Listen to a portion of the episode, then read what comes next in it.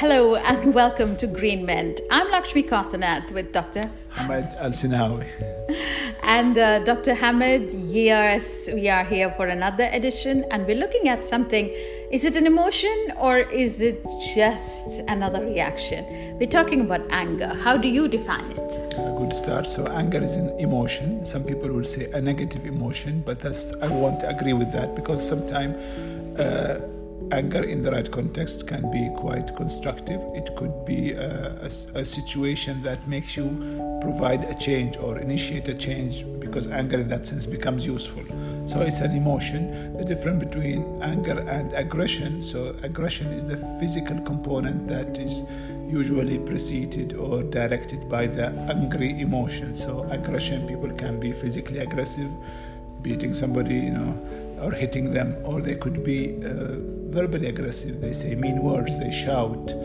Or sometimes there's something called passive aggressive. So, passive aggressive, where I behave in a way that is not helpful, I go, I become sulky. Mm. Uh, for example, if uh, you are late for the interview and I'm angry, I don't greet you well. Mm or I just deliberately say, you know, my reaction shows, I don't say it, I don't show it, I don't shout, but I behave in an, an, unfriendly way. So that's passive. We get the message kind of exactly. thing. Exactly. So, so it, and it creates a kind of a negative atmosphere. So uh, anger is part of life. We are uh, nobody uh, can claim that their life is angry free. It's what we do with that anger. Sometimes it's the little things. So people talk about road rage, for example. Somebody when I'm driving to come here this morning, somebody uh, was overspeeding or to cut me off by the roundabout, and that can make the person feel angry. Sometimes you will, some people will choose to press the horn or shout to that person. Some people will start being angry toward the other drivers, so they will insist on not giving way to other people who are not part of this reaction. And sometimes uh, you know constant anger can be uh, damaging to your health. There are studies that suggest that uh, anger can lead to uh, low immunity. So you are more mm-hmm. yes so you are more likely to have infections. Uh, sometimes people talk about you make my blood pressure high. So anger can mm-hmm. increase uh, cardiac problems like high blood pressure. Some people might also have more risk of having a stroke because of their unable to manage their angry uh, their angry emotions. Sometimes anger can lead to break in the relationships either in at work or f- home. And it has other negative plus the you know the emotional impact. People who are angry they are unhappy they feel uh, easily provoked easily frustrated. So it's something that uh, anger management is a skill that everybody ought to learn how to do it. Okay. Um, anger, I hear sometimes, is due to disappointment. Is that true? Uh, sometimes it's interesting when you look at the reason behind anger. So it varies the, from person to person and the context. Sometimes it's disappointment. Sometimes it's uh, meeting expe- uh, expectation. So, for example, I go somewhere and I feel to be, I expect to be greeted in a different way, and that doesn't happen because I have a high value for myself. Uh, sometimes people talk about this concept of uh, entitlement. So I feel entitled for something, I don't get it. I am angry because of the thought that I. This is why when we talk about the steps of uh, anger management. So I don't know if you go we got into that yes, now. Yes, yes. So but the first step recommended by psychologists is to wait. So don't rush into reacting because most of the time actually from scientific point of view the angry the anger reaction in our brain takes only two seconds but what we make out of it stays longer so for example uh, if you are if we take this road rage issue before I react, I should pause and some people say take a deep breath mm-hmm. or count to 10 yeah. if I have an argument with somebody because that if I delay my reaction, I am more likely to kill that urge to be acting in a, a, more aggressive, unnecessarily aggressive way. So waiting is one way. So and eventually you train yourself to wait instead of just you know hit react, React. reacting immediately. We call it a knee-jerk reaction. Uh, the other thing is that you what reaction? Knee-jerk ah, reaction. Knee-jerk. So it's, yes, oh. so it's a, a, medical term. Okay, so probably okay. not the right thing to describe. The other uh, W is to try to wonder what is going on try to understand my thought. Am I reacting because I felt humiliated? Am I feeling this situation? I'm taking it too personal. Maybe sometime you will be surprised. You might be reading a, a WhatsApp message and you might miss the person's misspelled the word and the mean the word and you the meaning changes and then he will correct it but you immediately reacted mm-hmm. and that's something which is lacking when it comes because you don't see the person. We see that in the social media. Definitely. So lots of issues related to people tweeting and mm. you know, bullying each other, which doesn't help because this can go on for hours mm. and everybody in their own homes and mm. it doesn't feel good for both parties. The other thing is that you try to ask yourself if I want to become a better person, well, how would I deal with this? How would I deal with this, for example? Is it worth holding grudges?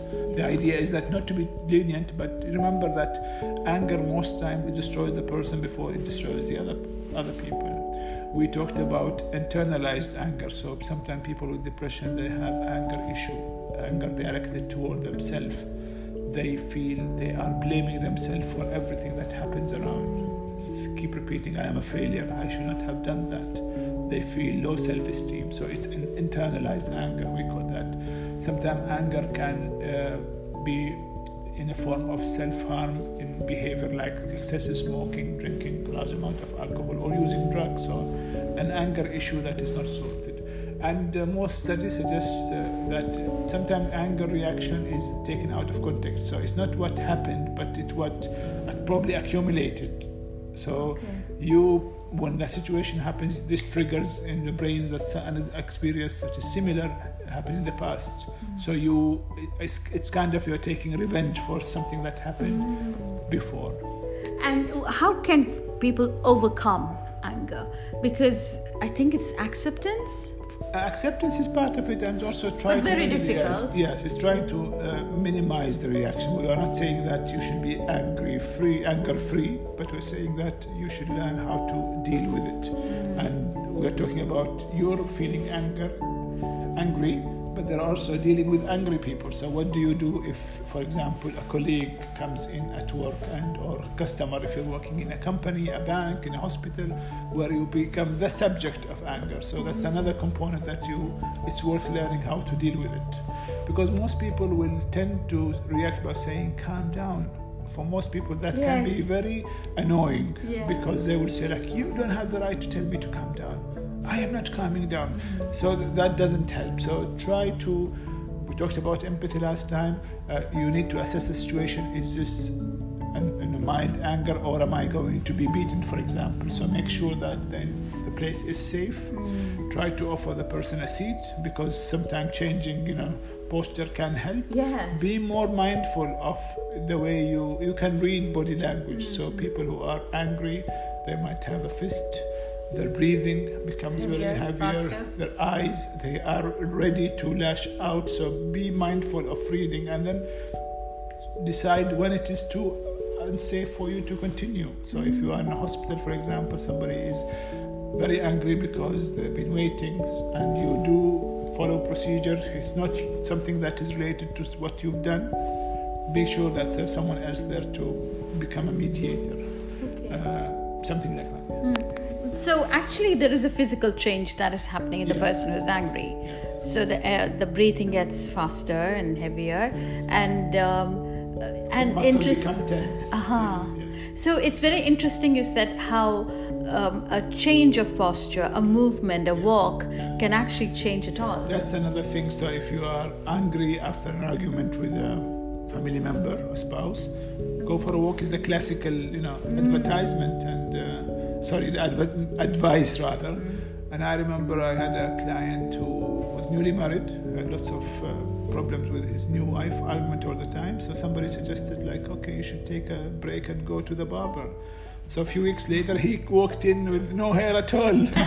he kept going to the barber. exactly. Frequent visits. Yes. So it, for them, that was uh, it was actually a time out. So it's nothing to do with the barber but it was just like taking yourself out from the situation and that's something that sometimes works if the argument becomes too intense it's probably healthy for someone to Okay. Yeah. But some people have it as a second nature. It's part of the nature.